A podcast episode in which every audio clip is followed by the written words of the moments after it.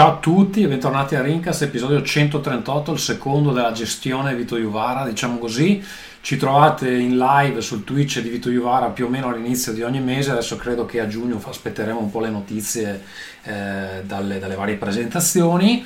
Eh, sono felice di dirvi che combattendo il male abbiamo sconfitto l'opinione di Vito e quindi tornano le case in questo episodio e quindi amici da casa continuate a farci sapere la eh, vostra opinione. Un'altra cosa molto bella è che Vito ha messo sotto il suo canale Twitch i link per supportare Rincast. Vi lascio all'episodio. Ciao!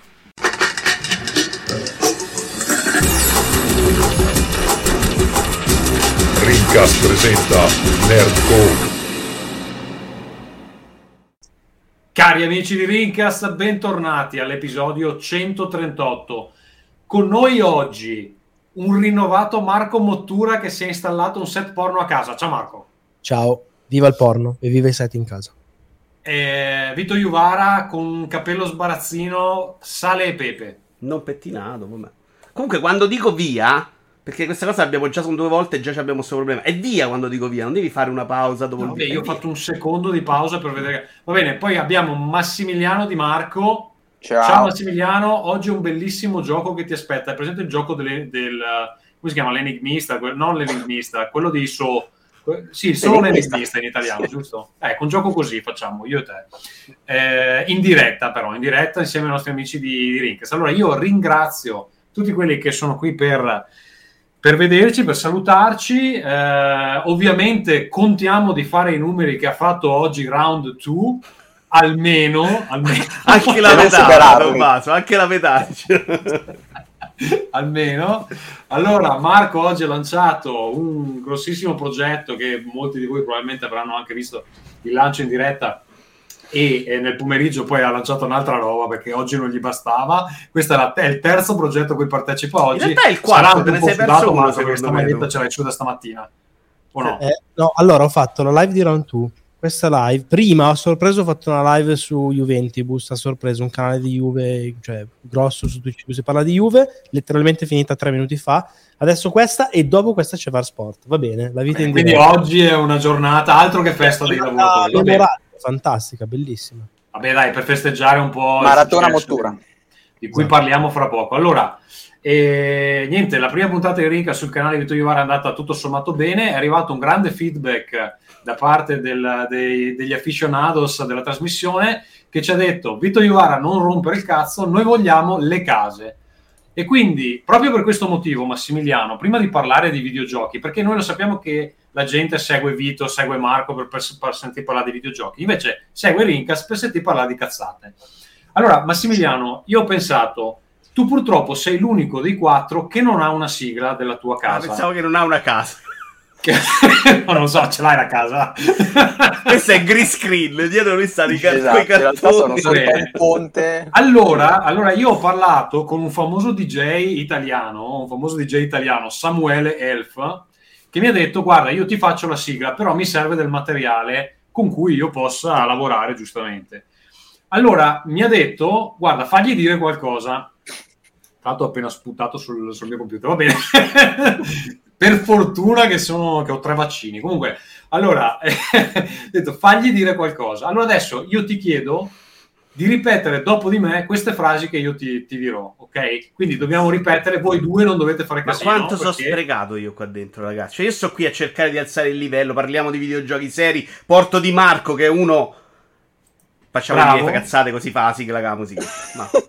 Va bene, allora adesso devi ripetere queste frasi. Dopodiché prometto a tutti quelli che non ci conoscono che a un certo punto parleremo anche di videogiochi. Dopo aver parlato della guerra atomica, eccetera. Però prima, prima dobbiamo fare questa cosa qua. Allora, mh, mm, queste, queste, ripeti dopo di me. Aspetta che me le ero segnate, adesso ovviamente. Allora, ecco qua. Mi piacciono i rododendri fibrillotteri. Mi piacciono i rododendri fibrillotteri. Molto bene, bravo. Una volta mi sono messo un incunambulo nel cuore. Una volta mi sono messo un incunambulo nel cuore. Tu sei la mia forza, altro io non ho. Tu sei la mia forza, altro io non ho. Tu sei la mia pace e la mia libertà. Tu sei la mia pace e la mia libertà. Niente nella vita ci separerà. Niente nella vita ci separerà. So che la tua mano forte non mi lascerà. So che la tua mano forte non mi lascerà. Io devo Dopodiché- fare una correzione, no, Tommaso? È incunabolo, non incunambolo. No, è, incunambo- è incunambolo perché tu non sai questa inside joke di Rincast che risale a 100 episodi fa. Ah, incunabolo. Io Scusa, ancora convinto che fosse incunambolo, per esempio. ok. Facciamo cultura, Allora, Vito, bravo. Scusa, fammi finire questo test che è tipo il test di Rochard che, che poi serve a fare la sigla di Che non sto superando, peraltro. No. Allora, adesso devi ripetere questa frase. Sono io il Signore tuo Dio Sono io il Signore, il Signore tuo Dio, che ti ho fatto uscire dal paese d'Egitto, ma lo devi dire con un po' di... che ti ho fatto uscire dal paese d'Egitto. Apri la tua bocca, la voglio riempire. Apri la tua Mamma bocca, mia, la che voglio riempire. apprezzare, Massimiliano. Allora, lo sapete che questo qua è il nome di un, di un famoso libro di, di canti che si trova in chiesa? Cercate, apri la tua bocca, la voglio riempire e lo troverete perché è abbastanza famoso. Allora, ultima cosa, una citazione dotta che può servire anche per far capire quanto sei intellettuale. Per l'argine sinistro, volta di enno, Per l'argine sinistro, volta di enno. No, non ho capito. ma prima aveva ciascun la lingua stretta, Ma prima aveva ciascun la lingua stretta, coi denti verso l'orduca per cenno, coi denti, verso l'orduca coi denti verso l'orduca, per cenno, per cenno, ed egli aveva del cul fatto trombetta. ed egli aveva del cul fatto trombetta. Bravissimo. Bene, allora io spero che Samuele abbia abbastanza materiale per creare una bellissima sigla. A questo punto io passerei A me è venuta voglia delle case dopo sta roba proprio No, completamente. Ma in realtà è finita la puntata, c'era questa, Io farei, a partire, io farei partire la sigla di Casa Mottura. Marco, tu adesso hai un bellissimo mixer lì da 7000 euro di fianco. Premi un bottone e fa partire la tua sigla. Dobbiamo, dobbiamo sistemarla questa cosa qua. Eh, ma in realtà non sono io che sto facendo lo streaming, quindi che, cazzo Ah, in realtà sì, sarebbe una cazzata, basta che me le dai, posso mettertela in diretta. Va bene, Eh. allora questo lo faremo la prossima volta. Allora devi battere le Oppure mani. leva le sigle, Tomma. No, batti le mani. E smarmella un po'. I nostri ascoltatori non apprezzano questa tua area di cambiamento estrema, esplicita. Vogliono le case, vogliono la sicurezza di quello che già conoscono. Tu vuoi togliere tutto. Ma deve Basta. smarmellare, è la sua idea di fare cose precise al secondo, poi impazzisce, lo vedi che poi guarda come è diventato. Tu 15 Vedi, anni fa era una persona... Le sigle, no, no, no, no, le sigle sì, eh. Vito, Lascia fare le cose come sono. Cioè, La community poi non, si so- non- non fa il sub se, se tu Eh. togli le sigle. Battito di Marco, mani. batti, le, batti le mani che sennò poi la gente a casa si, si deprime. Dai, bene. Allora, Marco, oggi è stata una giornata lunga. Cosa hai fatto oggi di, principal- di principale, diciamo così? Allora, stamattina, come vedete qui dietro, è nato ufficialmente Round 2, che è un progetto a cui stavamo lavorando notte e giorno da veramente settimane in maniera anche un po' ossessiva e come dire problematica per la nostra salute. Vabbè, poi mi spegnerò stasera e veramente mi spegnerò. Ehm, però siamo felici perché era una cosa che volevamo fare, era una cosa che era il momento di fare e si, son- sono trovate diciamo delle situazioni per cui era proprio giusto fare questa cosa qui. Eh, era un rischio perché e continua a rimanere tale, non è giusto parlare del passato perché eh, assolutamente eh, un day one eh, sopra ogni più logica e illogiche aspettative non è che deve farci pensare di essere arrivati chissà dove però abbiamo fatto, abbiamo fatto bene, abbiamo fatto un esordio straordinario stamattina io Francesco da qui, eh, 2830 persone di picco alle 10 e mezza di mattina non sono una roba che si vede tutti i giorni, il livello 5 di abbonamenti col 5600%, una roba proprio assurda. E Questo questa, è il momento in cui stanno facendo i miliardi, io lo sto facendo vedere intanto. questa- ah, bravo, esatto. Credo che sia un po' un record anche a livello italiano alle 10 di mattina Sì, 2800. credo, di sì, credo abbastanza di sì. Eh, soprattutto eh, era una live normale, fate conto che Twitch doveva darci la partnership già nei giorni scorsi, dovevamo partire con la partnership, non arrivava questa fantomatica mail, stamattina quando siamo partiti a un certo punto c'è stato un secondo in cui siamo andati offline perché letteralmente i server di Twitch sono accorti che c'era troppa gente su un canale nuovo e quindi hanno boostato la qualità perché c'era troppa gente collegata e quindi cioè, hanno, alzato, hanno alzato l'HD così e poi ci è arrivata anche la mail quindi abbiamo fatto, abbiamo fatto poi diciamo lo switch al volo in tempo reale a canale partner. Ovviamente ringraziamo perché anche questa cosa di Twitch non è da tutti, però hanno visto i numeri, ci stava. E ringraziamo ovviamente tutte le persone che in un modo o nell'altro, amici, gente che ci segue, gente che non ci conosceva, eh, eh stanno dando fiducia al progetto e è una cosa è una cosa che vedrete. Non è letteralmente il solito canale di videogiochi perché vorremmo fare altro, vorremmo comunque parlare con il nostro tono voice da giornalisti eccetera eccetera, ma fare anche i coglioni ma eh, comunque rimanendo noi, però aprendoci anche a cose un po' diverse, dal gioco da tavola ai viaggi, vedrete, ci sono tantissime robe che bollono in pentola, questo set qui che già sembra figo è la versione povera, entro meno di un mese si vedrà lo studio quello vero, che è a casa mia come ricordava Tommaso, e quindi poi ci sarà anche un secondo set che è in un'altra stanza, che arriverà un po' dopo, però sì, grande entusiasmo, grande voglia e si fa, si, si fa. Grazie Vito per lo spam. Eh, era, era una roba che... Appunto, Fatta a mano, eh? Ho copy incollato 5 volte, mica c'ho il bot. Sono lì come infatti, cioè, così, pipi, pipi, pipi, assolutamente. E quindi copiando Rincast farai eh, round 2 viaggi, è vero? No, stai calmo, cioè una roba alla volta. Io quella cosa che ho fatto per Rincas non è che la copio, quella cosa che ho fatto per Rincas sulla Papua Nuova Guinea la ricordo sempre con grande piacere. Tra l'altro, l'altro scusa, stamattina perché io vi, vi, ho guardato, ero in ufficio, stavo testando un gioco e me la sono guardata quasi tutta, no? Parlavate del colore che avete scelto per il logo, fa no, perché ho fatto prima arancione, poi mi si è rivelato c'è un grosso sito di videogiochi italiani che usa l'arancione e ho detto prenderò rosa, prenderò rosa che nessuno mai ha utilizzato al che mi sono un attimo risentito, Marco, ma tu lo sai di che colore è il logo di Recast? Non è rosso? Ma è no. tipo un salmone, non è certo come rosso. salmone, ma hai mai visto un salmone? Vabbè, lasciamo perdere. Lasciamo Dai, perdere, che è stato carino stamattina, ha anche citato Rincast, ha detto cose belle su Rincast. Eh, guarda su testa di cazzo, gli ho fatto... Adesso hai guadagnato 10.000 euro a merito di quella menzione. Io, sei... Ma se avessi copiato il logo, che tra l'altro ti ho rifatto settimana scorsa gratis. Oh! È vero, è vero, è tutto vero, confermo per gli ascoltatori. Ehm, niente, allora, io farei partire, Marco, se... A parte le battute, a parte le battute...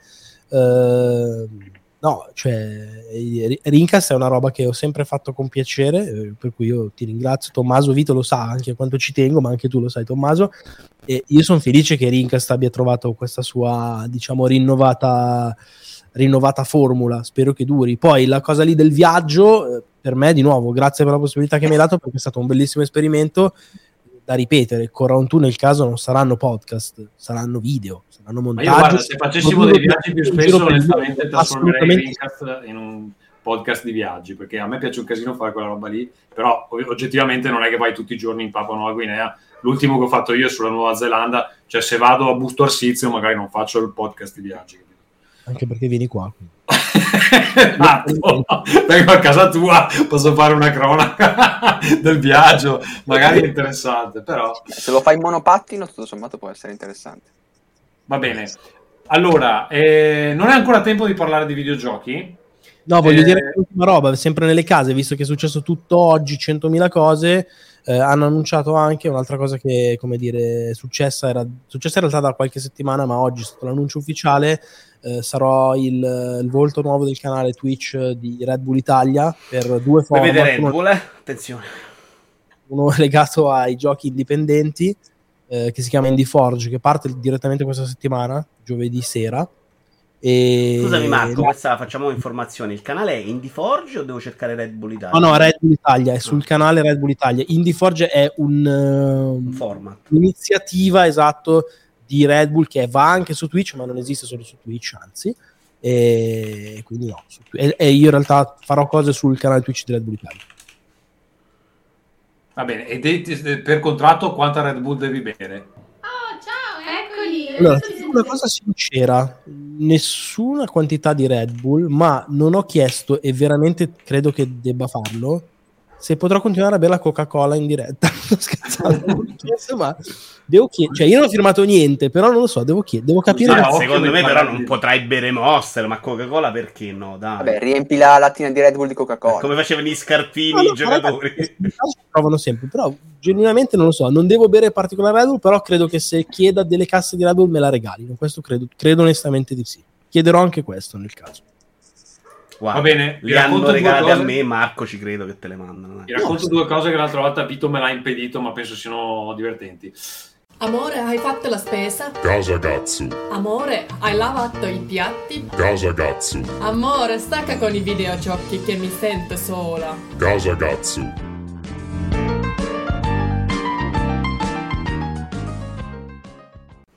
Allora, prometto che in futuro Vito mi dice che si può fare di inserirle in diretta, quindi probabilmente cercheremo di farlo un po' più professionalmente. Per il momento continueremo a battere le mani, che ci diverte, non mi serve neanche più per l'audio perché mh, comunque non, non serve a niente sta, fa sta roba, però così, tanto per spezzare.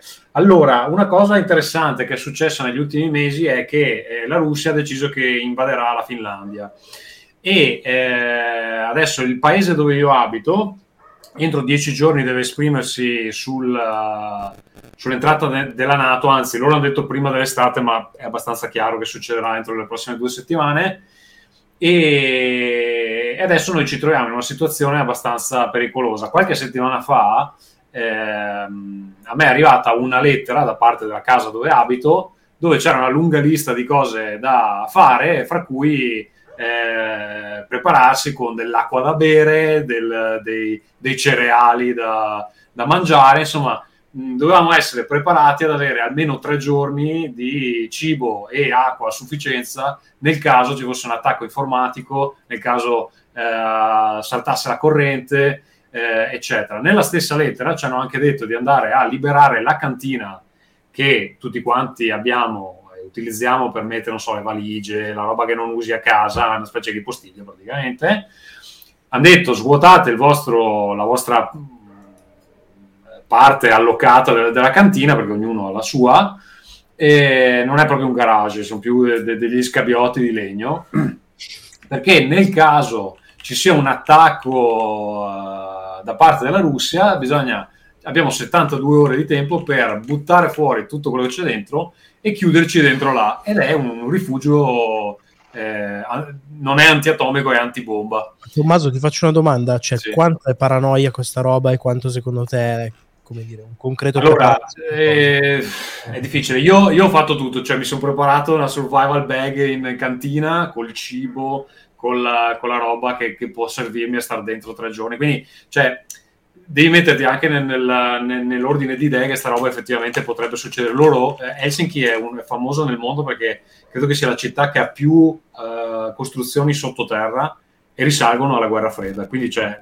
effettivamente era non è che costruisci dei rifugi antibomba così perché, perché sei paranoico, cioè evide- evidentemente avevano delle informazioni che poteva, le cose potevano mettersi male. E mi sono fatto una- una- uno zaino da survival nel caso dovessimo scappare nella foresta. Appunto, adesso l'ho detto la spuntata precedente, mia moglie è incinta, ah, tecnicamente non potremmo neanche più prendere un aereo, quindi la situazione insomma è abbastanza eh, interessante e mi sono fatto una borsa dove se devo andare a vivere nel bosco per due giorni cioè, so cosa fare. Poi è chiaro che è improbabilissimo che sta cosa succeda, però se succede eh, in qualche Quindi modo cioè, puoi ritrovarti che ti serve scappare e non hai un cazzo di pronto.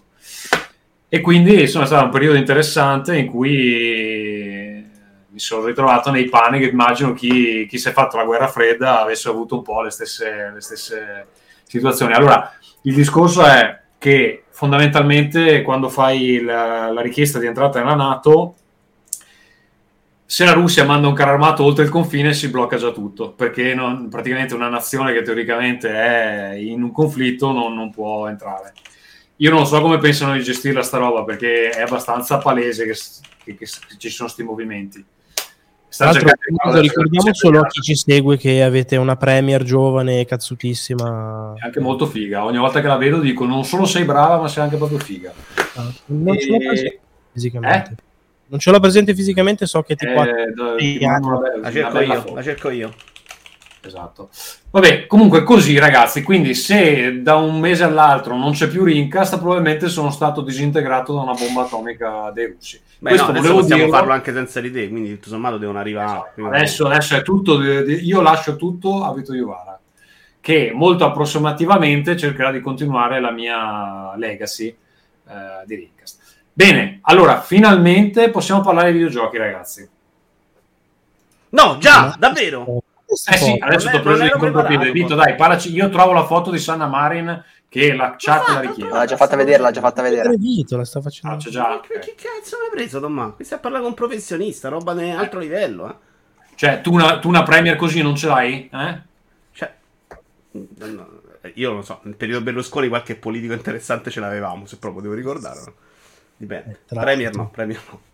Erano, probabilmente erano dall'altra parte. No, stavo facendo delle cose brutte. Vaffanculo, parla di videogiochi, dai, non mi fa fa il mostro. Ok. Noi parliamo di videogiochi, sei te che hai fatto la scaletta. No, Massimiliano Di Marco parla di videogiochi, la persona professionale qua dentro. Massimiliano, casa ci di Vito non c'è, scusa. Eh? La casa di Vito non c'è, la casa di Anche lui Massimo. sotto un ponte. No, No, Massimiliano no, non lo Vito so, non io fa le no. case, si è rifiutato e adesso è bannato. Non rifiutato, io ne parlo quando avrò cose super interessanti da dire. Quando apro un round, eh, lo facciamo.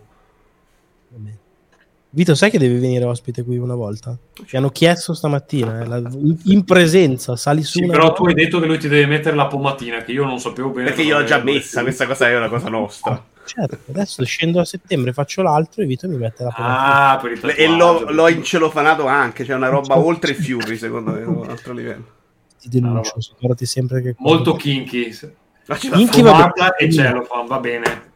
Dai, Massimiliano, dai, parliamo di cose serie. Ma vi confesso che in scaletta c'è l'early access e non mi ricordo quale sia stato lo spunto. Vi deluderò Allora, lo spunto, questa- lo spunto l'avevo offerto io, cioè che ho un po' l'impressione che dopo un periodo in cui, allora, inizialmente Early Ass- Access, rivoluzione incredibile che aiuterà gli sviluppatori a fare dei giochi belli. Poi tutti quanti si sono rotti le palle di comprare i giochi in Early Access perché era evidente che, cioè, comunque, appunto, erano mezzi non finiti.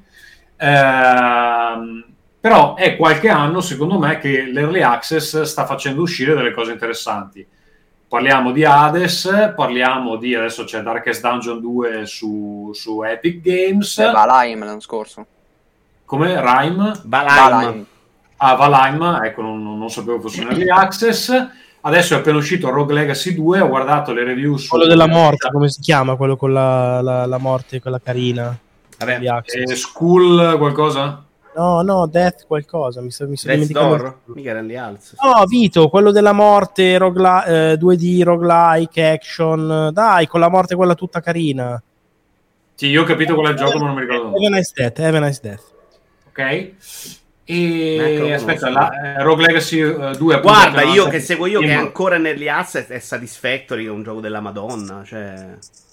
Credo Star Citizen, ma non sorvoliamo. Star Citizen, Non è so l'esempio proprio migliore. E quindi la domanda era se effettivamente c'è stata un po' una svolta nell'early access. È chiaro che stiamo parlando di casi un po' isolati, però non so come la vedevate. In realtà ce ne stanno cosa? proprio tanti negli indie di giochi che partono con l'early access. Ovviamente è un modo per prendere soldi mentre stai sviluppando ed è buonissimo. Io però ho proprio delle perplessità, e l'avevo scritto su Attocast, su questa formula, perché ha dei lati positivi, che è quello che si finanziano, ma secondo me ha dei potenziali aspetti molto negativi.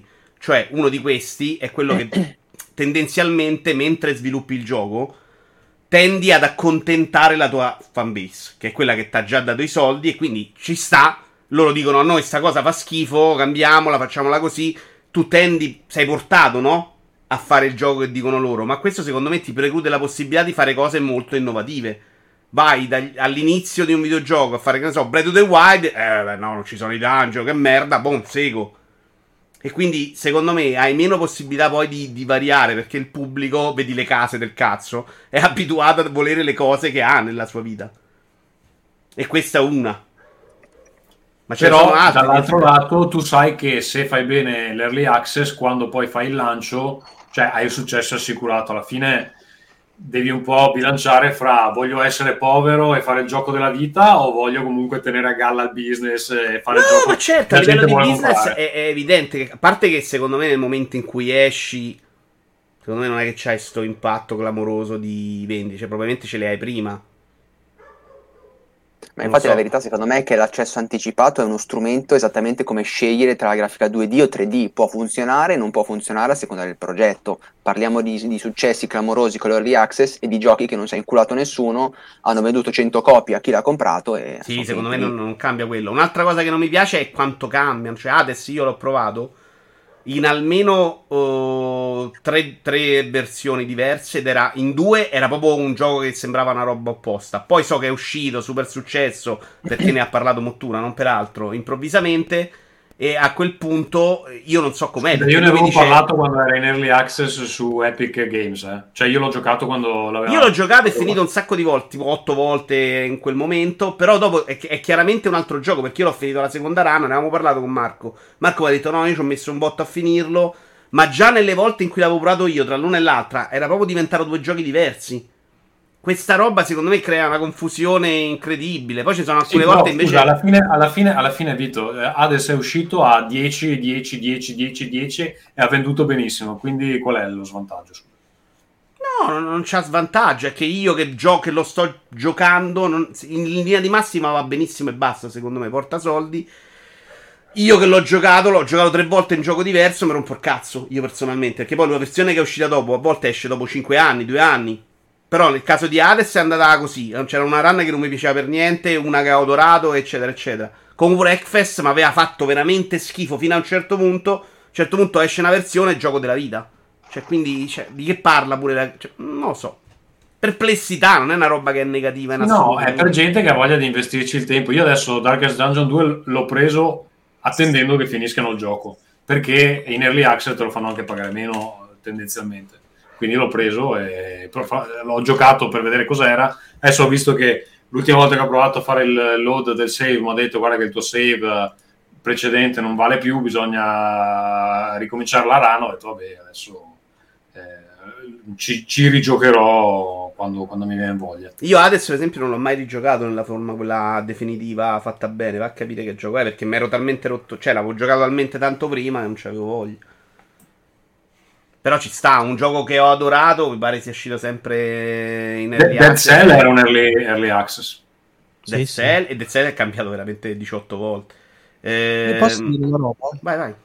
Mi fa più che paura il fatto early access, che secondo me è vero che concettualmente l'essere dipendente dai soldi, dagli opinioni di altri, eh, se devo fare un po' il complottista paranoico, mi fa più paura allora l'idea degli abbonamenti, Game Pass, eccetera, eccetera. Cioè, credo che possa più influenzare quello nello sviluppo, nella concezione di un videogioco, che non eh, il fatto di usciamo in early access e quindi siamo tra virgolette prigionieri creativamente di quello che vuole la community. Però non di quel- capisco perché, Marco, secondo te quello. Quella è una roba in cui tu paghi prima e Beh, aspetti ma perché gli abbonamenti sono una tendenza che influenza un intero mercato. Alla fine l'accesso anticipato, se ho capito bene quello che vuol dire Marco, è una roba progetto per progetto.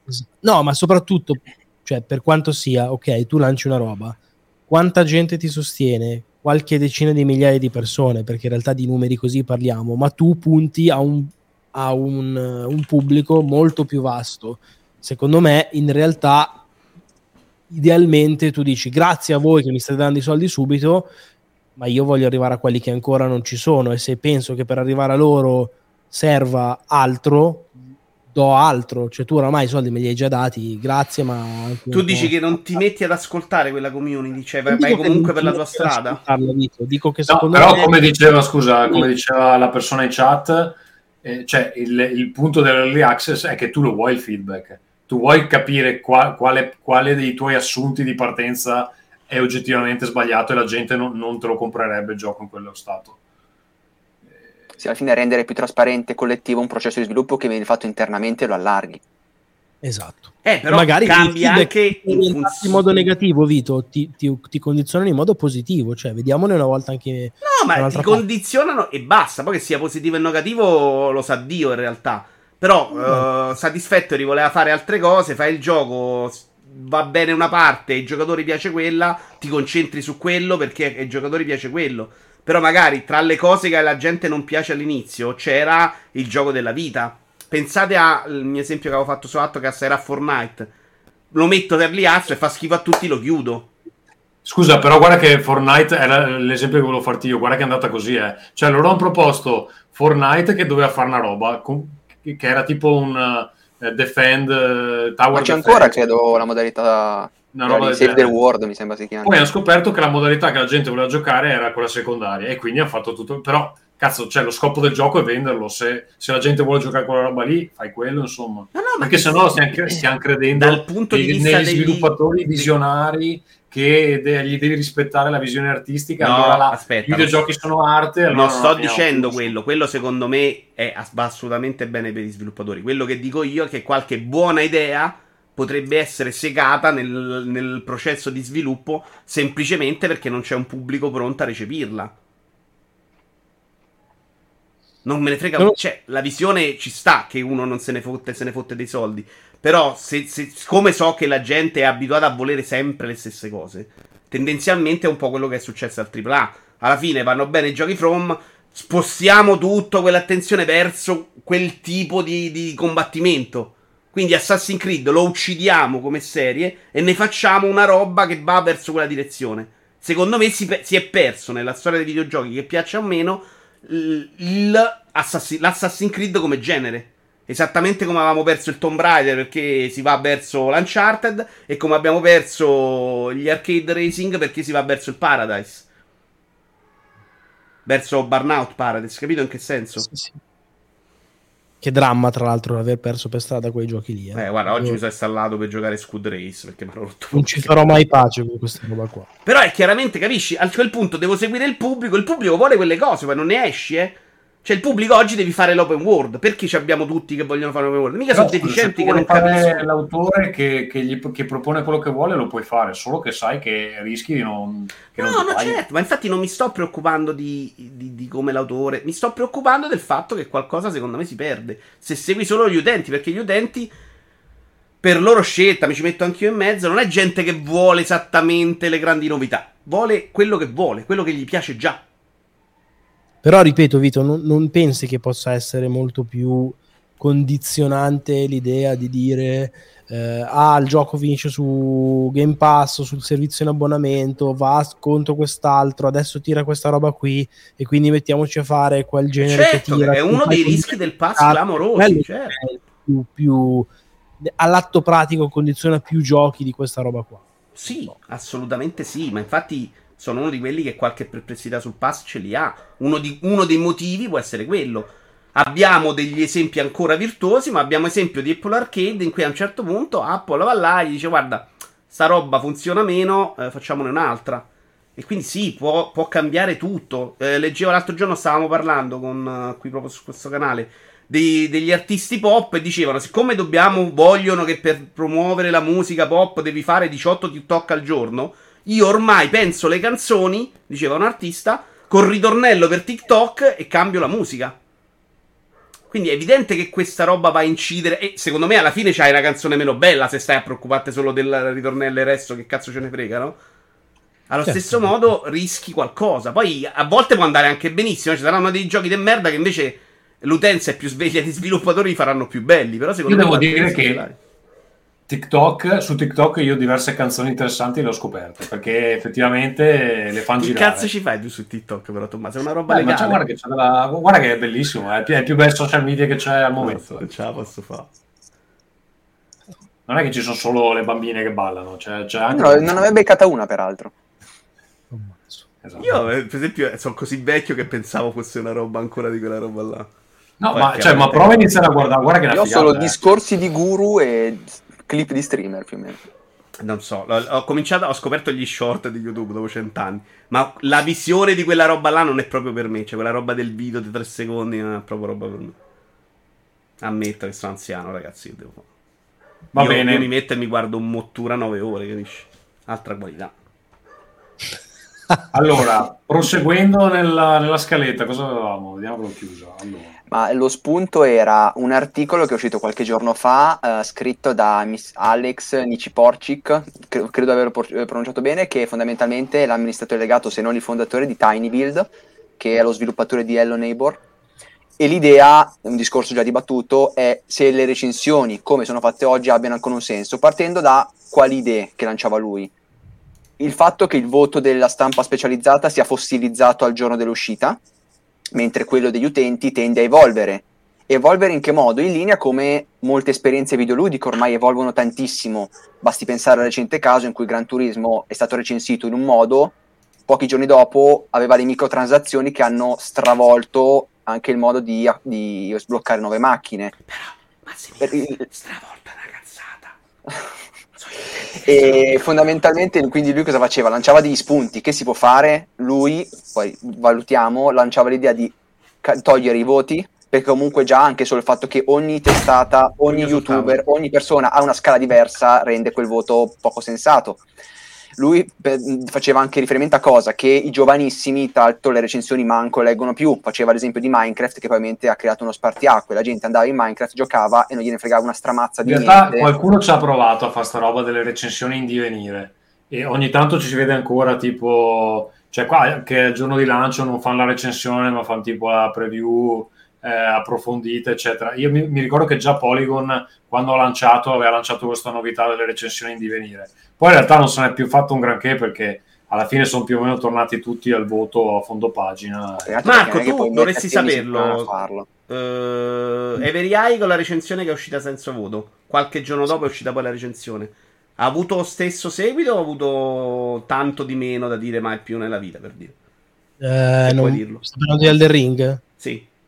Non lo so perché non so i numeri esatti, ma stai prendendo un caso che secondo me è talmente un'anomalia, una cosa gigante, una Che cosa non super... incide, anzi. Non vale, non vale. Non lo so, non te lo so dire. Eh, posso dirvi una cosa, però, questo dal mio passato in IGN, che aveva il sito con le review organizzate a pagina, cioè pagina 1, pagina 2, pagina 5. Pagina 1 aveva, dico un numero a caso, 1000 click, pagina 5 aveva 800 click, pagina 2, 3 e 4 avevano nell'ordine tipo 100 barra 300 click ma proprio altri numeri palesemente la gente skippava ma proprio palesemente cioè le Ok, sai- ma a quel punto perché scrivere le recensioni così lunghe? Se la gente legge l'inizio e la fine. a me che sai che io sono quello che è più contro le recensioni stralunghe di- di- di- del mondo lo dico sempre non lo so perché per fare un nome al nostro amico Stefano Brocchieri gli piaceva scrivere tanto e lui scriveva u- 11 pagine di Battlefield scrissero 11 pagine Sì, Dice sì, che non, cioè, non lo pagavano a parola, non era per quello che no si non lo pagava una parola pagava No, no, ma se glielo chiedi, lui dice proprio per me deve essere quello. Era figlio dell'idea che deve essere una roba super strutturata in cui spieghi tutto al giocatore perché gli piace parlarne e vuole farlo nel modo più completo possibile.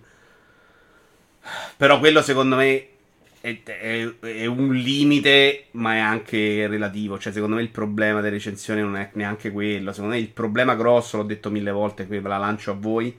Poi arriviamo perché avevi detto due cose da là, i voti, che sono contrarissimo all'idea che il problema sia il voto, perché secondo me il problema è sempre chi lo recepisce. Ma lui più che altro faceva proprio il fatto che, al di là del voto, è che il fatto che il voto rimanga fermo, mentre magari a due anni di distanza il gioco è evoluto e anche la media voto degli utenti è evoluta. È vero che è un sistema che viene facilmente abusato con review bombing, quindi domani Però, salta il cazzo a qualcuno. Ti faccio una domanda. In realtà ti faccio una domanda e ti do anche la risposta. Due anni dopo la gente non va a leggere la recensione del gioco.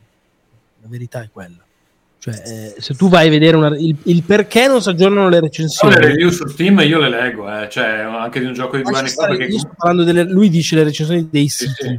lui dice della critica e le recensioni dei siti fanno i click al day one, fanno qualche click dopo, ma fanno poi qualche click estemporaneo tempo dopo. La verità è che non le aggiorni anche perché nessuno va a guardarle dopo. Però Cioè, rimane quello. fisso nel Metacritic, Marco. Cioè, nel Metacritic rimane la fotografia del lancio. Sì, va Eh, bene, io vado due anni dopo, voglio decidere se giocarmi sto gioco, vado su Metacritic eh, 5. Invece, magari in tre anni hanno fatto super sviluppo ed è diventato per tutti un gioco della Madonna. Capisci che quella parte lì si va a ragione. mangiare. Però, cioè, Marco, c'è una, c'è una provocazione dalla chat. Adesso che hai lanciato un nuovo canale che forse mi pare di capire da quello che dicevate oggi che magari si arriverà anche a qualcosa di scritto. Non Sì. è che fosse arrivato il caso di essere finalmente sintetici in una recensione e non fare un trattato di 200.000 caratteri? Si può recensire un gioco in un tweet? Perché secondo me sì. Anche perché guarda che ho sempre avuto la, la voglia di fare i tweet recensioni, assolutamente sì. Io l'ho scritto, forse eh, in Twitter no, perché comunque Per me, eh, non- per me quel modello della recensione classica da 20.000 caratteri non funziona, ma io le Poi, mie recensioni Io, scusa se ti 20.000 interrompo un attimo Marco, una cosa che la gente sottovaluta, perché molti non scrivono semplicemente, è molto più difficile scrivere poco che scrivere tanto, perché nello scrivere poco non è che togli dei concetti, devi metterli usando le parole giuste che però richiedono meno parole. Eh, Massimiliano, se c'hai voglia di fare le cose per bene, con calma, eh. se te ne sbatti il cazzo è molto più facile scrivere poco perché banalmente scrivere 3.000 caratteri ci metti meno che scriverne Scusa Vito, ma noi questo problema non l'avevamo risolto al tempo di non sono ben d'accordo. Eh, cioè, sì, se vuoi fare le diciamo cose che- fatte molto bene, sì. Se vuoi fare le robe un po' approssimative, io a scrivere una recensione ci metto dalle 4 alle 6 ore, magari anche. Sta sicuro che se fossero lunghe 3000 caratteri non ci metterei mai 4 ore. Mai, mai, mai. Naturalmente il mio riferimento era voler fare qualcosa di qualità, è chiaro che scrivere meno è più veloce di scrivere tanto, se vuoi scrivere Eh. meno ma con lo stesso ritmo, con la stessa densità di contenuti, invece un po' più Ma anche perché, sì, ma anche perché, per esempio, le recensioni di Babel, comunque io ci mettevo un botto, molto più di quelle che, che ci mettevo per scrivere le quattro pagine su Win Magazine. Perché stavo lì e sceglievo la parola, e mi mettevo lì a fare la metafora che mi divertiva di più e, e, e smussavo. È chiaro che è un altro sport.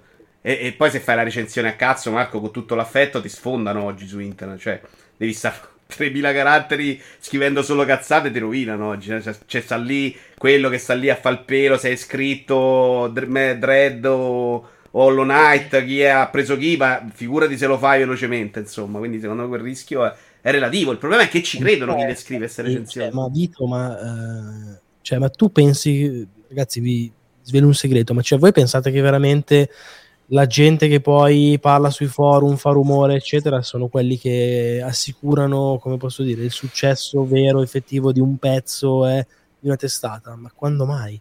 Cioè, ma, Ma poi in generale va sempre detto Lì che la gente ne parla, ma le parla in Ah, questo giro qua, no? mi sembra che Marco stesso qualche volta l'abbia detto per qualche stratacazzo di motivo parliamo sempre delle recensioni che in realtà sono tipo l'8% della produzione di un sito e delle visualizzazioni di un sito Certo. Quindi in realtà probabilmente cioè, le recensioni sicuramente fanno colpo perché danno idea di come un sito approccia ai videogiochi danno idea di come un autore approccia ai videogiochi danno un'idea della discussione che si può creare attorno a quel videogioco, ma ne parliamo forse sempre troppo rispetto a quanto, quanto vengono fruite, a quanto, vengono, quanto tempo ci vuole a produrle, eccetera. Comunque hanno sempre una visibilità sicuramente eccessiva. Sta cosa che le nuove generazioni non, le- non le leggono proprio. Ma cioè, non, non leggono punto, cioè finisci lì la frase, non leggono punto. Però Quindi, adesso Marco, vi rilancio una cosa, perché un pubblico di vecchi a un certo punto. Game Industry però ha fatto, scusate, Game Industry ha fatto un sondaggio ai suoi utenti, e quindi sicuramente non è giovanissimi, chiedendo però perché hanno preso Elden Ring, perché ha fatto questi numeri molto più alti rispetto agli altri giochi. Una delle risposte, la seconda, la prima mi pare fosse Open World, la seconda era per i super voti. Quindi in qualche modo comunque, anche se sembra che non contino più un cazzo, Sì, arrivano. aspe- Aspetta, Vito, però guarda che Elden Ring ha fatto una campagna marketing della Madonna. E io, cioè, per, per un mese prima vedevo solo Elden Ring, qualsiasi sito andavo. Cioè, lo- veramente ci hanno investito dei bei soldi stavolta. Quindi sì, super voti, ok, quando vedi il muro di 10, benissimo. Però secondo me a quel punto sei già molto propenso a capire com'è Elden Ring, se è bello Elden Ring, eccetera. Poi sì, chiaro, eh, hanno- mi ricordo ho visto una schermata dove effettivamente sono tutti 10. E poi, vabbè, sono i famosi 10 del day one che poi la gente si pente. Ah no, ma effettivamente... Eh. C'ho, c'ho una chat di amici che stanno giocando solo a Elden Ring, praticamente è una chat dove parliamo di tutto, però è un mese che si parla solo di Elden Ring. Effettivamente uno l'altro giorno ha detto ci ho giocato 100 ore ma mi sto rompendo i coglioni perché effettivamente il problema del combattimento c'ha questo e questo problema. e- eh.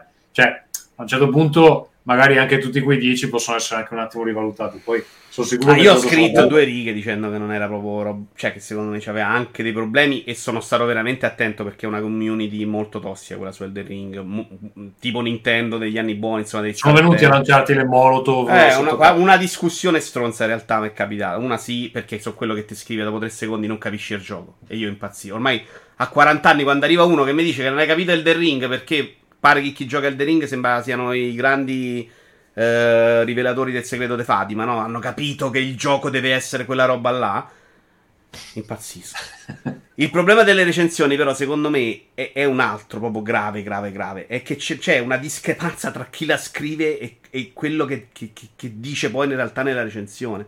L'esempio di Serino che dice che è stato un po' eh, ripreso per dargli dello stronzo, ma secondo me è la realtà dei fatti spessissimo. Serino dice: Vabbè, io mi rompo i coglioni a giocare Forbidden West perché è un open world che impazzisco. E gli ha dato 90, 90 e passa, no? Ma è la roba normale perché queste recensioni vengono scritte più pensando a quello che deve piacere al pubblico piuttosto che a quello che piace al quello, recensore. cioè, io cerco di essere sempre molto pragmatico, anche volessi, anche fosse, non avresti mai potuto dare quel voto per chi è PlayStation in Italia, perché ti fa pubblicità, non puoi davvero dare il voto che vorresti, anche solo perché un secondo dopo, anche se tu sei in buonissima fede, ti chiama il PR di PlayStation e ti dice che perché? Perché stratacazzo hai dato 6 e mezzo orari. Io voglio arrivare, Massimiliano, che non Eh, sia quello il scusami, Massimo, problema. ma non, non- ma non è, cioè, nel senso, ti chiama e tu gli dici perché per me è così. Si incazzano, ti rompono i coglioni, ma non è che ma cambia. certo, ma io non, non metto in dubbio la buona fede di chi scrive, ma che nell'economia di una testata so benissimo che questo tipo di dinamiche vengono anche considerate. Per il semplice fa e, e Poi dipende che- dalla testata alla testata, ma non è che se tu redattore, chiaro che se lo dai al ragazzino, ma non, cioè, stiamo parlando di casi limite che non sono veri, perché Horizon non lo dai all'ultimo arrivato. Ma se Giuseppe Arace dice metto sette e mezzo a Ghost of Tsushima, Ecco, ti rompono il cazzo. Ma io, ma Marco, no, ma sono sicuro, figurati, non volevo, non volevo criticare di nessuno. No, Mi no, facevo ma riferimento a quello che ha detto Vincenzo a due opinioni diverse dalla stessa persona, se non ho capito male. Però non era quindi, riferito a quello me- che dicevi tu, che io non considero proprio. Era più riferito al fatto che Ghost of Tsushima prende, mi sembra, a meno di 90 e il pubblico impazzisce. E quindi perché Sì, tu... vabbè, non farei mai contenti quello che ha detto. Massimiliano è che cioè, secondo me eh, è vero che il voto basso che non accontenta il publisher crea potenzialmente un problema, rottura di coglioni, gente che si lamenta, gente dico internamente, no, il pubblico, lascia stare il pubblico, prima che ancora venga pubblicata o appena dopo pubblicata, non ti chiedono il voto, lo scoprono, si incazzano, creano problemi, è risposta, è vero? Sinteticamente sì. Di conseguenza è vero che non metti quel voto, qualcuno ti fa pressioni, è risposta sintetica no. No, no, ma, no, ma se mi sono espresso, se avete capito male, mi sono espresso Però, meglio. Non parlavo di pressioni, Marco- però Marco- parlavo comunque di un'influenza che secondo me, in quale persone, Anche era un discorso generale, autoindotta. può esserci. Mm, sì, diciamo anche così. Sicuramente il mio giudizio quando scrivevo per Wii Magazine era diverso da quello del Viso Slot. Ma non, non parlo per, per il discorso del publisher, che a me non arrivavano comunque. Era più per il discorso che non ti preoccupi di Vito Iuvara. Cioè, a me scrivo il Vito Svot, rompono il cazzo uguale. Si chiama Vito Svot, cioè più chiaro di così, che è una roba mia, che so i cazzi miei. È più perché devi andare. Se tu io scrivo una recensione del gioco From Software, la gente impazzisce. Perché lo deve scrivere solo l'esperto e il super amante del gioco From Software. E quindi arriva parzialmente al lettore solo un punto di vista. Mentre la mia recensione di, di uno che si è giocato il The Ring come primo gioco From Software potrebbe essere interessante. Perché dall'altra parte non c'è a leggere la recensione solo il super fan amante di From Software, ma ci sarà pure uno che vuole giocare The Ring per la prima volta. Da quel punto di vista abbiamo cannato completamente.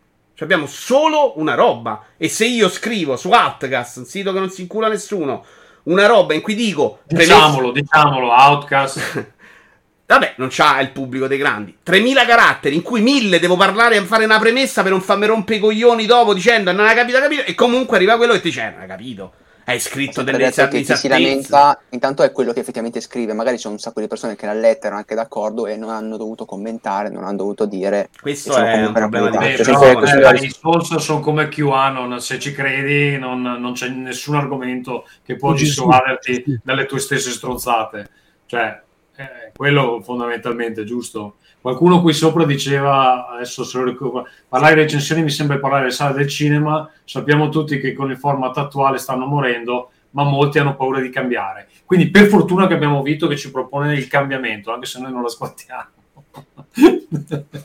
sì, ha, ha perso, ragazzi. Rincast è proprio la dimostrazione che il cambiamento ha perso nella storia. Hanno vinto le case. E abbiamo cominciato 30 minuti dopo, facendo due case.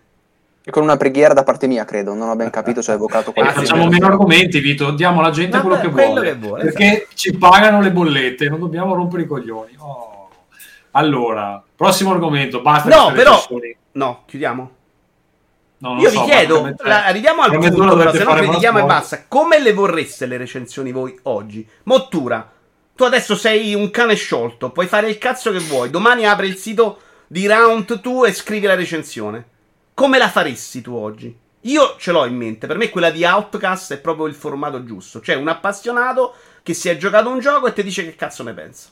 A me quella roba piace, io quello voglio sapere oggi. Voglio sapere Tommaso se hai giocato un gioco, che ne pensa? E soprattutto deve essere un bel testo, breve, perché se no mi rompi i coglioni, che mi piace leggere.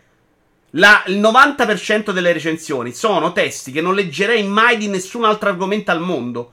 Perché? Perché non me ne frega un cazzo. Vuol dire che il testo non, non è un bel testo da leggere, è una, una roba, lega- un manuale di istruzioni, una guida, sembra il, car- il, eh, il bugiardino del farmaco. Non voglio quello. Io, io leggo re- recensioni di, di robe di cui non me ne frega niente al mondo perché mi piace come è scritto. Quello vorrei Res- io. respira, Vito, respira. Scusate, è un argomento che l'avevo detto che mi triggerà. Quindi, Per chiedo a voi. oggi questa roba qua è Twitch, è questa la recensione. La recensione come idea del testo scritto è lo vedo come un retaggio che ci sta ma che ci sta sempre meno. Perché, perché ti devo spiegare delle cose che posso raccontarti mentre te le faccio vedere e non ti faccio vedere tutto, non devo spoilerare tutto il gioco ma te le racconto, ti dico lo vedi questa cosa qua in Kirby, questo salto? Sappi che più avanti questa roba si sviluppa, migliora, però anche questo problema, eh, questa roba qui, te lo faccio vedere, cioè è non 2.0, è 6.0. E tu in chat mi dici, ma ascolta, ma rispetto a quell'altro episodio, funziona meglio o funziona peggio? E invece col parallelismo con Crash, perché vedo che l'inquadratura è simile, secondo te c'entra? Ma più di così. Quindi. Mottura vuole bruciare tutti i libri del mondo. Tommaso e Massimiliano. niente. Secondo me Sono quello. abbastanza d'accordo. devo scegliere io personalmente. Io non leggo un eh, detto ciò, io non leggo un cazzo, cioè non leggo recensioni di nessuno, non me ne Ma l'abbiamo capito che non leggi niente, Marco. Non c'ho tempo e non guardo niente. Io non guardo Twitch, non gu- io lo faccio lui e non guardo niente. Io non c'ho tempo, ragazzi. Nella vita faccio 100.000 cose e ne vorrei fare 200.000 e non c'ho tempo per farle. Quindi non mi metto a guardare, non so niente. Però detto questo, quello che dico è se dovessi fare una cosa per me, per me il valore vero a questo mondo oggi è il tempo. Quindi io ho difficoltà a far incastrare tutte le cose che voglio fare, voglio investire il mio tempo bene. Quindi di conseguenza per me l'esigenza di scrivere qualcosa di più stringato, più significativo, che non ti descrive dalla A alla Z minuziosamente tutte le cose, che poi appunto arriva il testa di cazzo che non sa leggere l'italiano e "Eh, hai detto quella roba lì e non ho detto quella roba lì e quindi travisa non mi interessa fare quella cosa. Io quello che dico è giudizi sì, voti sempre, a me piace mettere i voti, a me piace leggere i voti. Questo a me piace. Se dovesse essere la mia recensione ideale, è una roba più stringata e più personale, nel senso che, ripeto, non mi devo mettere a spiegare tutto, a fare 800 parallelismi. eh. Ti dico cosa mi è piaciuto, cosa no. Ma io ci aggiungo, La gra- Marco, anche più E volta rilassata. parlo Cioè, della grafica, perché mi piace di più. tu in live hai e un'opinione che secondo me è Twitch. più libera di quella di quando Marco scrive. Cioè, è chiaramente più scialla. E quindi capito, Non ho sentito l'inizio, scusa Vito, scusa. che, che non è solo una questione di, di- di forma, è anche una questione di libertà di pensiero, no? Tu in live, quando parli di un gioco, secondo me, sei cento volte meglio del Marco Mottura che scrive la recensione tradizionale, che è imballato. Cioè, alla fine, probabilmente il Ma concetto è lo perché a me, stesso. scusami, a me piace dire cazzo quando devo dire cazzo, Eh, ok? Nella vita vera e anche in una recensione. Le recensioni, io l'unico momento in cui ho scritto recensioni in cui scrivevo cazzo è stato su Eurogamer, quando abbiamo aperto Eurogamer Italia, io lì scrivevo cazzo, ok? A me quella roba, quell'essere diretti piace perché io sono una persona diretta nella vita E quindi Ah. capisco quello che dici tu, Vito. Quello. Quella roba. Io, per esempio, le ho scritte per Babel e per Così, Altocast, così. le scrivo così e mi Ah, piacciono. Cioè, 3.000-4.000 caratteri, puoi scrivere così, stessa libertà di espressione, molto libero, ci gioco molto con le parole, con gli scherzi, mi diverto.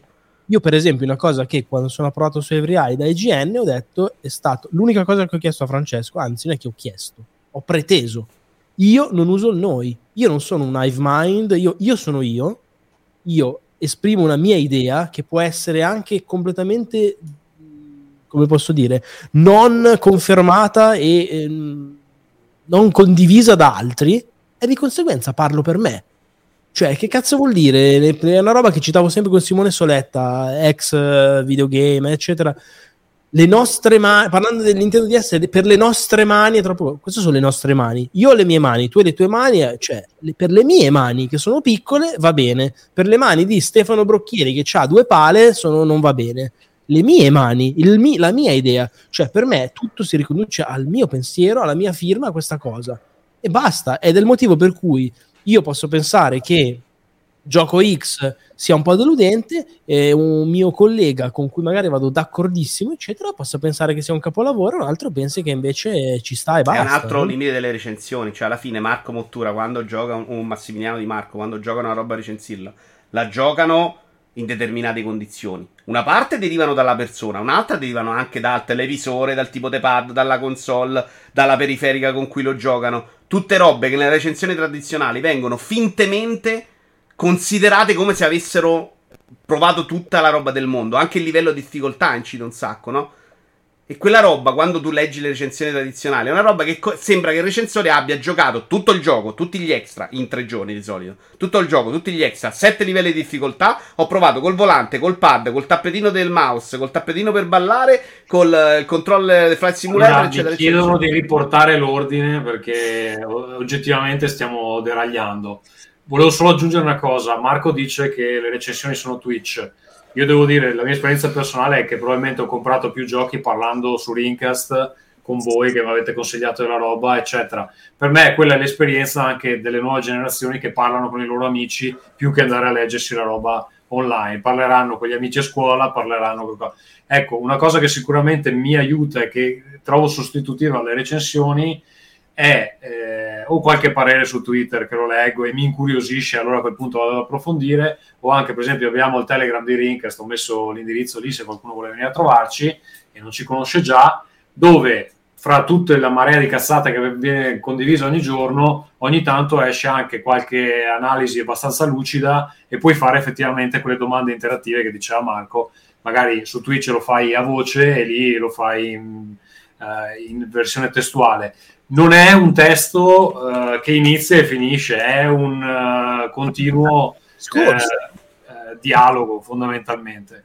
Sono abbastanza convinto, però ecco, c'è anche il fatto che secondo me le recensioni, come un po' tutta la cosa dei, dei social adesso, si stanno spostando su dei circoli chiusi. Cioè, tu credi di più alla gente della tua comunità, che può essere piccola di 5 persone, che può essere grande di 100 invece che avere un, un, un punto di riferimento che ti, che ti illumina su, su, determinate cose. Questo mi pare un po' l'andamento, che però crea un grosso problema per le testate tradizionali, che non, cioè, non, sta gente qui a un certo punto smetti di raggiungerla, insomma. Massimiliano invece come le vorrebbe? Così poi passiamo. Ma per me, secondo me, volevo fare giusto due commenti. Cioè, secondo me quello che dici tu adesso, Tommaso, sul passaparola c'è sempre stato. Cioè, ho sempre più creduto al consiglio di un mio amico e ho 31 anni, quindi non sono certo una nuova generazione rispetto a quello di uno estraneo. E rispetto a quello che dicevi tu, Vincenzo, su recensioni testuali o no, secondo me, o su Twitch, in riferimento a quanto Marco diceva, fa anche tanto l'aspettativa rispetto a quell'esperienza che stai per avere. Cioè, su Twitch ti aspetti che Marco dica il cavolo che vuole e lo faccia direttamente perché ti aspetti quello, non ti aspetti che Marco sia in giacca e cravatta e faccia una sorta di telegiornale di videogiochi, mentre dalla recensione, dalla recensione testuale l'esperienza che ti aspetti è completamente diversa. Dal mio punto di vista, uno dei limiti è sta cosa delle recensioni, zone, anteprime, vaffanculo, sono tutti articoli. Al lancio fai un articolo su un videogioco. Punto. C'è anche sta cosa di schematizzare tutto, secondo me, dal punto di vista testuale, parliamo, è un problema, perché la recensione deve essere quello. No, è un articolo, con un titolo che deve essere strutturato come qualsiasi altro articolo. E io ho sempre fatto recensioni, da un po' non le faccio più, ma le ho sempre fatte in questo modo, e secondo me in quel modo si riesce anche ad intercettare ciò che può evolvere successivamente, perché fai piuttosto un altro articolo 5 giorni dopo. Non serve con le etichette come cos'è una recensione rivista e un aggiornamento della recensione, no, è un, un altro cavolo di articolo su quello stesso gioco che riflette una cosa di attualità che 5 giorni prima non sapevamo. Quindi anche questa cosa di schematizzare secondo me non ha mai aiutato molto. Ci sta. Va bene, ragazzi, mi sa che fra mezz'ora voi avete un altro podcast, giusto? Sì. Quindi eh, non so se è il caso di passare un gioco a testa e, e abbiamo finito. Ci siamo, ci siamo. Vai, Elden Ring in realtà volevamo parlarne, ma c'è solo la mia versione dei fatti più critica e non credo che valga la pena. No, serve almeno un... eh, Abbiamo fatto persona- appena sul discorso sulle recensioni vere, non vuoi dire la tua opinione. No, per no, Simone... volevamo l'altra parte con un po' di scontro per non, per non sprecarla così, insomma. Marco non credo l'abbia giocato moltissimo. No, io ho giocato pochissimo. E... Io, ragazzi, nell'ultimo mese ho giocato letteralmente a due videogiochi: Kirby e, e Switch Sports, che sono gli unici giochi che ho anche recensito. Ma tocco un videogioco dal 1430. Io Sa- vabbè. per fare tutta sta roba, ragazzi, veramente non ci abbiamo dormito la notte, letteralmente. Però hai giocato pa- un po' a Switch Sport, quello sono curioso magari che ce ne parli un po'. Sì, sì, parlo volentieri di questi due. Eh, io vado veloce, è una cosa che si attaccava, si attaccava all'Eliazius, me la sono scordata, ma ho giocato de... Aspetta, aspetta, aspetta, devo battere le mani, Vito, perché sennò poi la sigla dei giochi giocati dove la metto, secondo te? Eh, Gio, scusa. Eh,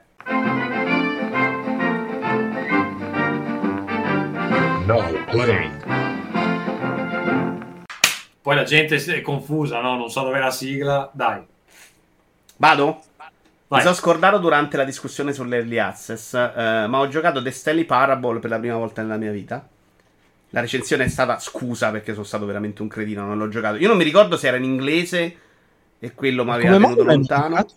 Proprio roba sempre- Perché è in italiano adesso? C'erano i sottotitoli. Me ne sono accorto, tra l'altro, in una live di Fossetti. Quando ho visto che c'erano i sottotitoli, ce l'avevo in libreria condivisa di come lo provo.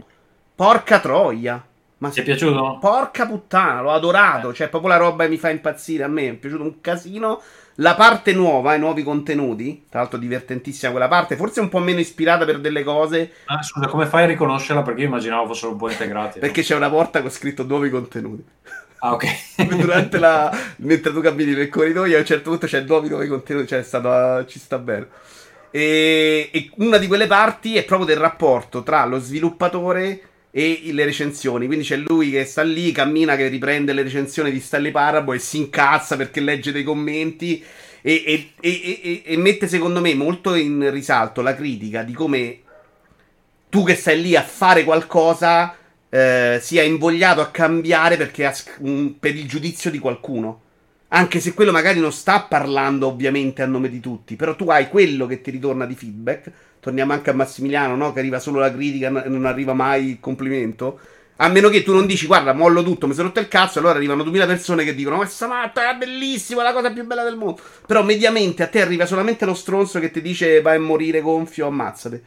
E, e lui c'era, c'ha questo rapporto con le recensioni, secondo me, che all'interno di questa parte nuova, che è più debole probabilmente rispetto al resto, ma secondo me è molto a fuoco su questo argomento, è veramente molto indicativa. Vabbè, per chi non sa cos'è The Stanley Parable, è un walking simulator che Pazzo, però... pazzo.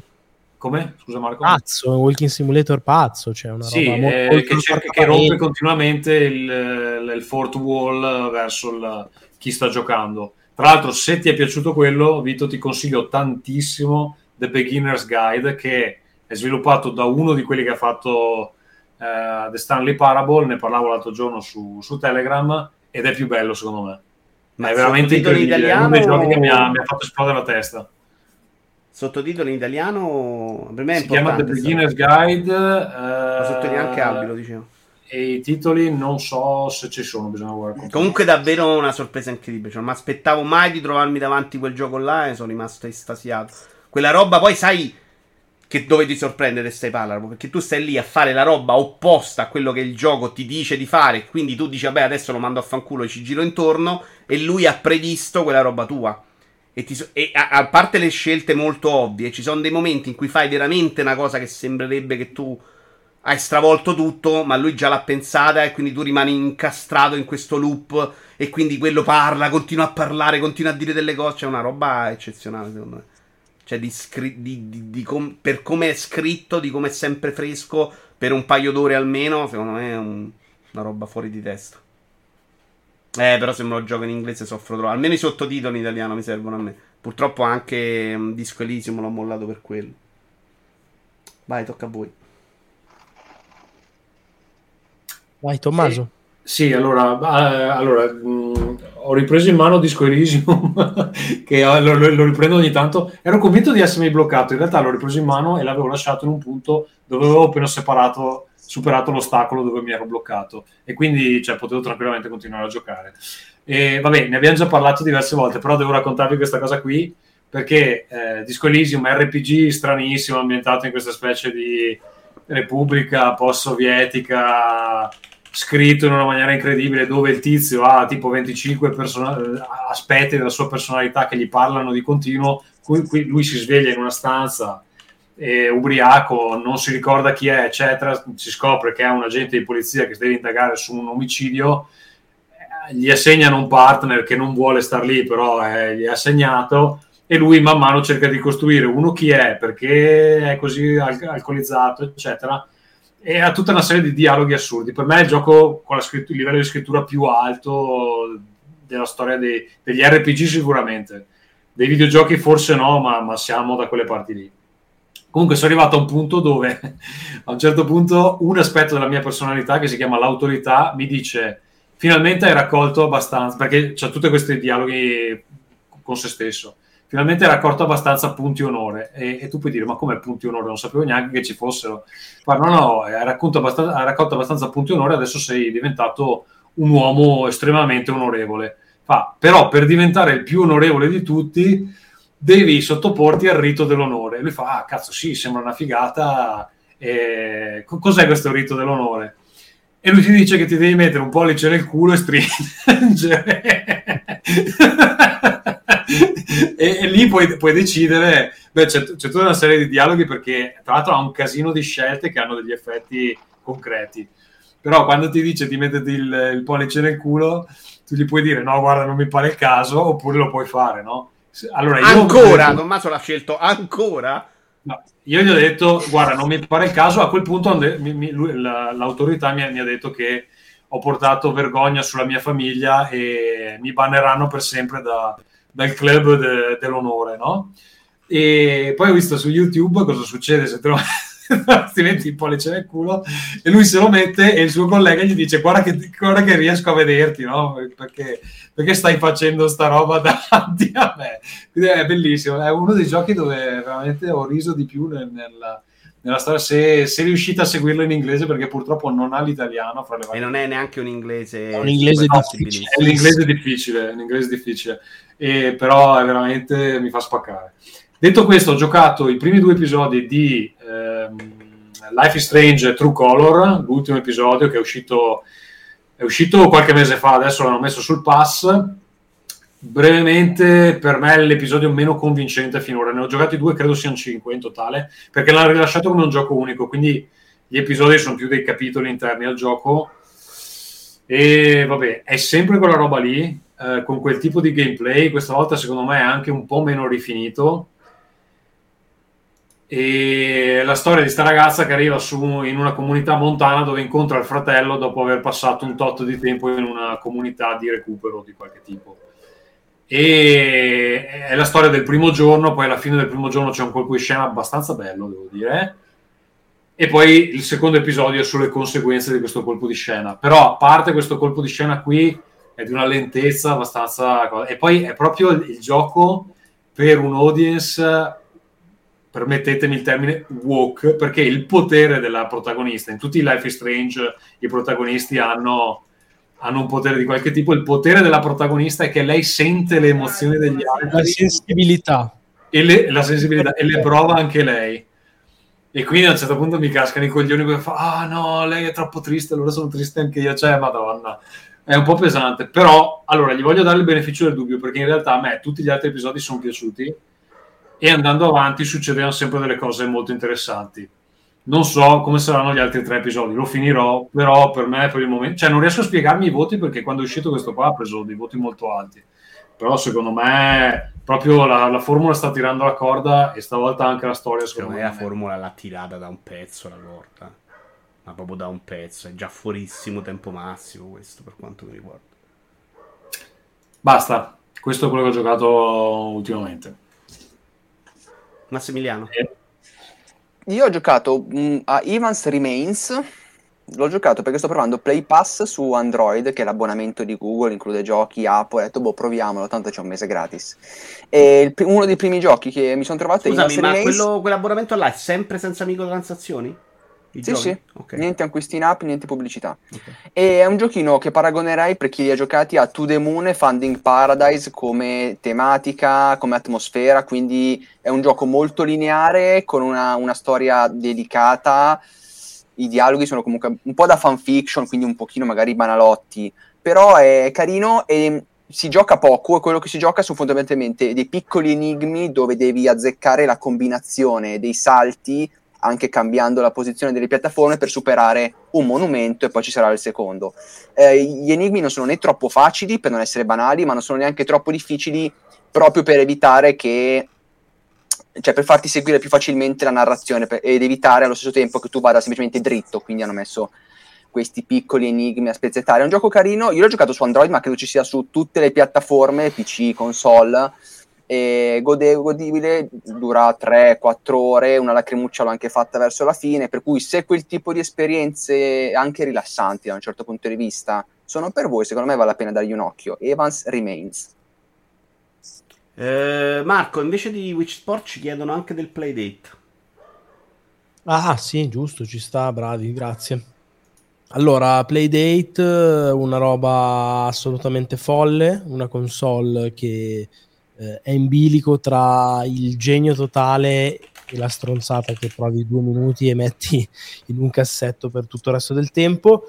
Ehm, secondo me è bello che esista una piattaforma del genere. Eh, hanno fatto un lavoro spaventoso a livello di hardware, di ingegneria. Si vede che dietro c'è un team che si chiama Teenage Engineering che fa eh, di solito hardware legati alla musica, sintetizzatori portatili, cose del genere, perché A ha un audio della Madonna, B è proprio un oggetto particolarmente curato, rifinito. Lo schermo che ci potevamo immaginare stile Game Boy è in stile Game Boy nel senso che non è retroilluminato, il che è veramente un peccato, ma come feeling sembra più una roba stile e-ink e soprattutto ha un refresh rate delle animazioni, una qualità proprio visiva mai da Game Boy, mai. E è una console con la manovella gialla nel, del 2022 che costa più di 200 euro in Italia eh, di importazione. Secondo me è- tutto dentro qui, cioè quei giochi che ti arrivano una volta, cioè due, eh, due alla volta ogni settimana il lunedì mattina. C'è un bagliore Questa sulle- cosa però Marco, perdonami, perché se lo arriva dopo, io sono 14 millesimo, quindi arriverò nel gruppo 2. Cioè a me mi hanno detto che quando prendo io i giochi ce li ho tutti insieme. Non è perdere un po' parte non li hai dell'esperienza. tutti insieme, non li hai tutti insieme. Ah, quindi mi hanno detto una cappellata. Una cazzata. Dal giorno in cui tu avevi la console, Ha senso, era quello Ok. che volevo io, che aveva senso ogni settimana ti arrivano due giochi. Lun- il lunedì è il playdate, cioè il giorno del gioco. Quindi il lunedì ti arrivano i video. Avevo chiesto, ma hanno detto esattamente l'opposto. E mi sembrava perdere parte dell'esperienza, cioè questa roba del giochino. Ok. Non è così, non è così. E anzi è, cioè, è settata sulla tua console. Cioè, se- sulla mia console sono tutti sbloccati, ok? No, no, certo, certo. console nel giro di tre mesi saranno tutti sbloccati. Funziona così. È un'adorabile follia che ripeto. Scusa Marco, i giochi c'è qualcosa di carino? I giochi sono un mix, sono 24 giochi diversi, come generi diver- con generi diversi e anche alcuni molto basati sulla fantomatica manovella, che non è mai una dinamo, eh, è proprio una- è un analogico di fatto, un analogico pazzo. Non serve per ricaricare la batteria, che comunque dura tipo più di 8 ore per giocare, e due settimane in stand-by, perché anche quando non giochi non puoi mai spegnere la console, rimane diventa un orologio. E... Ma Marco, la domanda che vorrei farti è: ma so- quei giochi che ci sono, cioè si ha l'impressione che la manovella sia forzata all'implementazione o pensi, ok, senza la manovella sto gioco non l'avrei fatto? Eh, dipende, tanto è vero che in alcuni, infatti ci stavo arrivando, in alcuni non c'è la manovella, cioè in alcuni la manovella non è utilizzata per niente, in altri potevi fare la stessa cosa con un altro sistema di input, in altri ancora sono 100% manovellosi e quelli manovellosi sono i più fighi, inutile dirlo. Però per dirti c'è anche un clone di, di Asteroids fatto da quelli di Graceful Explosion Machine, che è un gioco per Nintendo Switch bellissimo, una specie di Resogun per Switch eh, uscito al lancio, ha Mhm. cagato da pochissimi. Ecco, questo gioco qua eh, è letteralmente Asteroids che si gioca con questa manopolina che ti dà la direzione della cosa eh, muovendo la manovella ruoti a 360 gradi l'astronave è molto pazzo e funziona ed è, ed è una roba assolutamente pick up and play molto arcade, molto figa che però di nuovo la realtà, inutile girarci attorno secondo me, è che è un adorabile giocattolo, un oggetto per collezionisti sensazionali, ma non è una roba con cui giochi poi davvero. Sì, non è una nuova console che tra un anno sei ancora piace. Tra quanto? un anno, beh, probabilmente sono anche generoso. Facciamo anche un mese, va.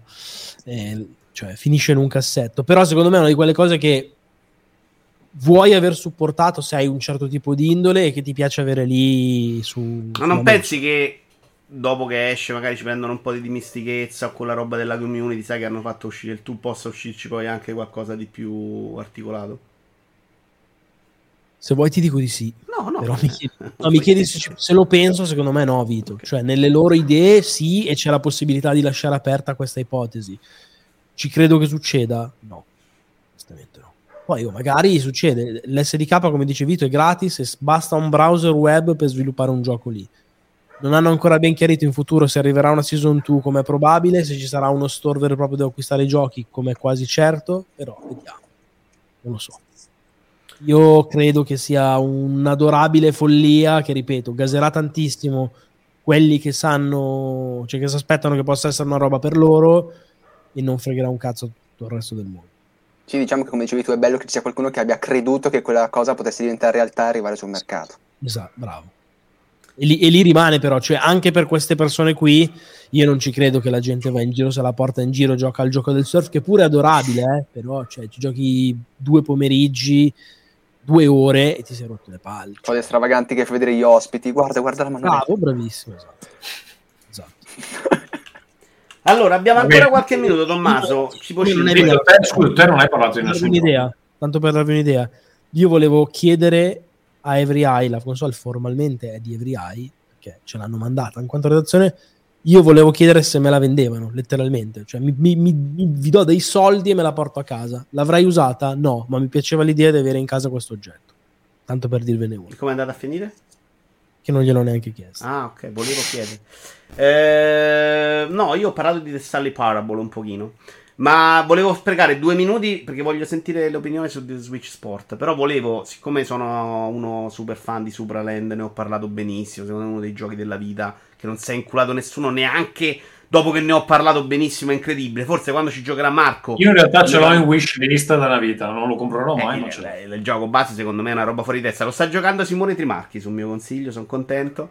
Speriamo che gli piaccia. Secondo me è un gioco fuori di testa, sia per scrittura che proprio a livello di gameplay, livello di puzzle. Uh, livello porta, cioè una roba veramente. Mi pare che sia uscito su Switch, se non sbaglio, l'ho messo in playlist. In Era anche sul pass console, non so se c'è ancora, credo di sì. E cazzo, giocatelo perché nonostante l'inizio sembri una puttanata, è un gioco della Madonna. Super genio. Mi sono eh. giocato l'espansione adesso un paio di giorni, in realtà era, che era Pasqua. Six Fix, uh, Six Fix Under, uh, ok.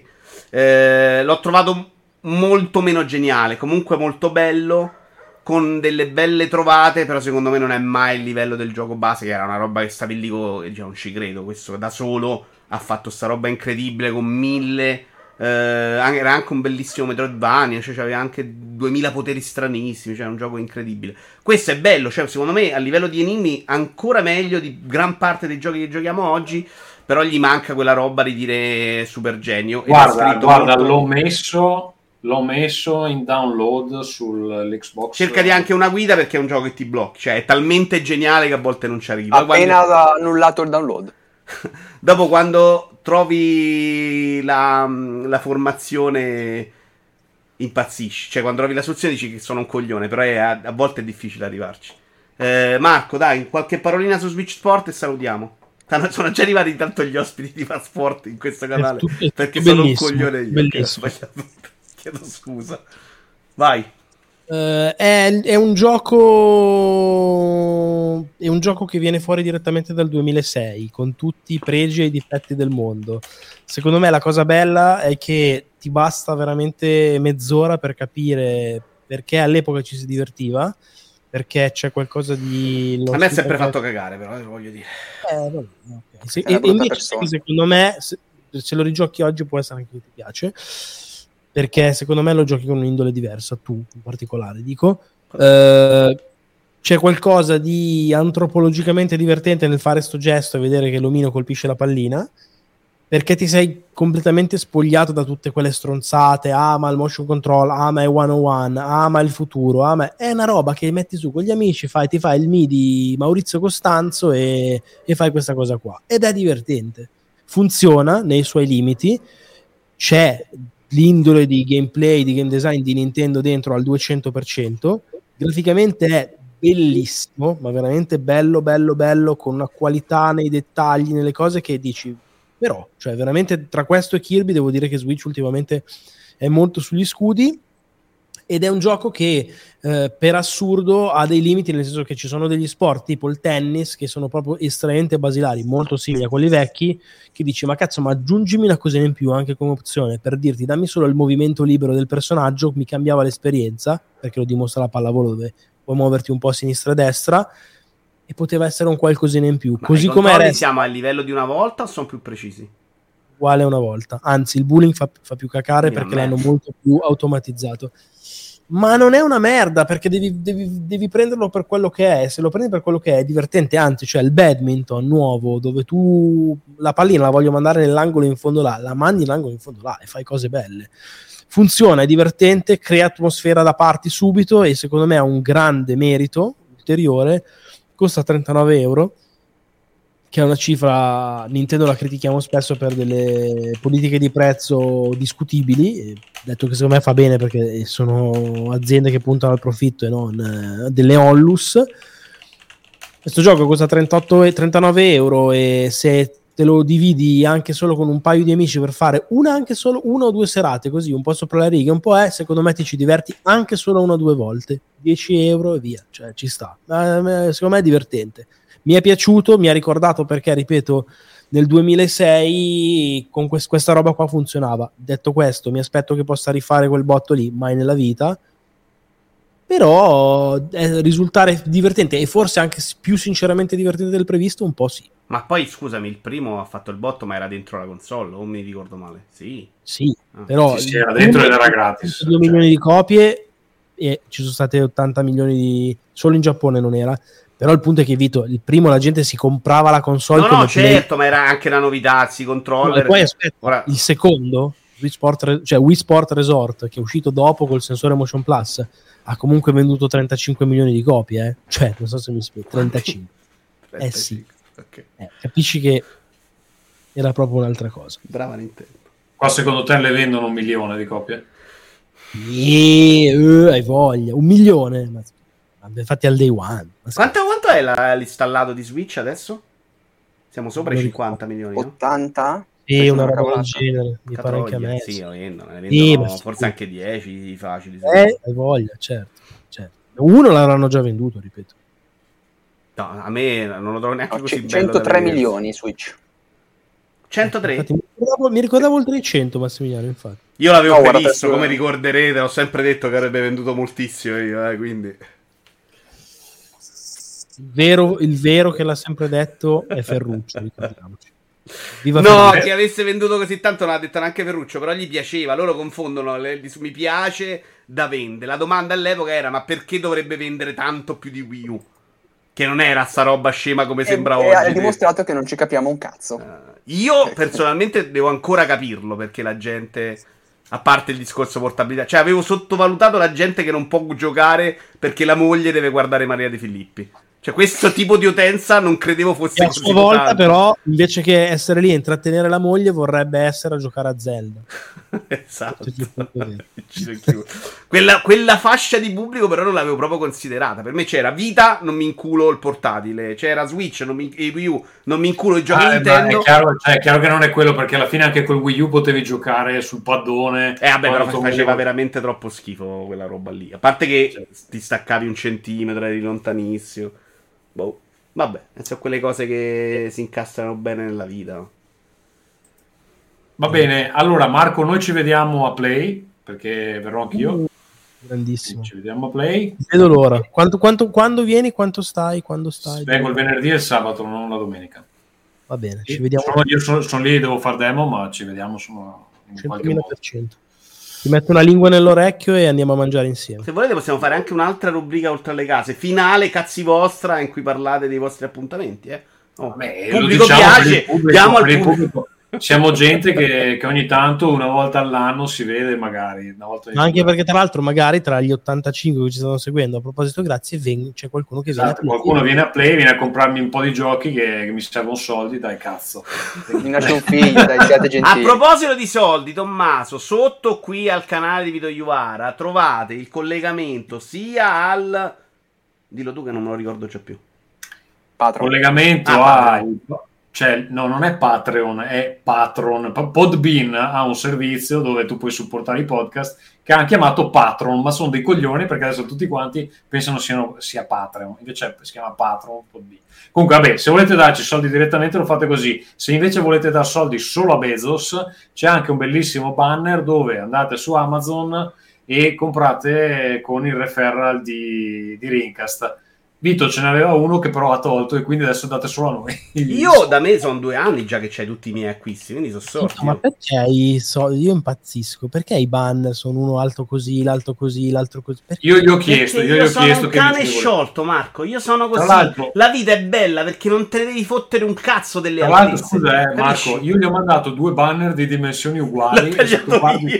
se tu guardi sotto, sono di dimensioni diverse. Non mi piaceva il secondo che c'era troppa distanza con la scritta e l'ho tagliato. Io Perché sono così, sono un esteta, non devo La preoccuparmi. scritta sono un esteta, supporta a tipo un millimetro di tolleranza, diventa un Patreon 4. Sono un esteta, Vito Iuvara, eh, 2 maggio 2022, 21 A me devi Io lasciare avevo fatti meglio. avevo Questa fatti roba dei meglio. grafici io non la seguo, seguo la scia, seguo il. Pazza! Va bene.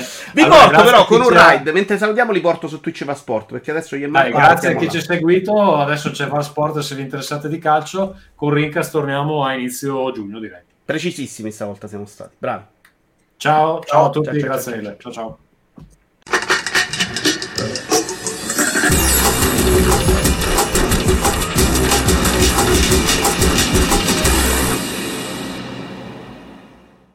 In chiusura, eh, tutti i link utili, allora ci trovate sul Twitch di Vito Iuvara che è www.twitch.com slash Vito Iuvara, questo me lo sto inventando perché non sto controllando ma dovrebbe essere così. Ehm, se volete mi potete ascoltare anche su un podcast che si chiama In Cassaforte, eh, trovate tutte le informazioni cercando In Cassaforte, tutto attaccato sulle varie piattaforme di podcast oppure andando su incassaforte.com. I miei giochi li trovate a www.theworldanvil.com, anzi ho rifatto il sito quindi adesso è solo theworldanvil.com, però se mettete il www funziona eh, lo stesso. Se volete andare direttamente alle donazioni potete farlo a patron.podbean.com slash Rincast eh, oppure potete comprare tramite il referral eh, Amazon di Rincast che trovate linkato eh, sotto il Twitch di Vito e anche sul nostro blog www.rincast.it per parlare con noi ogni giorno telegram.me slash Rincast tutti questi link o la maggior parte in realtà eh, li trovate anche sulla bio del nostro account Twitter eh, che banalmente si chiama Rincast. Vi ricordo che se volete mandarci delle email lo potete fare a rincast.gmail.com. Mi pare che sia tutto, ancora una volta Rincast è stato eh, assemblato utilizzando Producer che eh, è un software sviluppato dal nostro ascoltatore Alex Raccuglia. Trovate più informazioni a ulti.media slash producer. Ciao e alla prossima. Ringcast.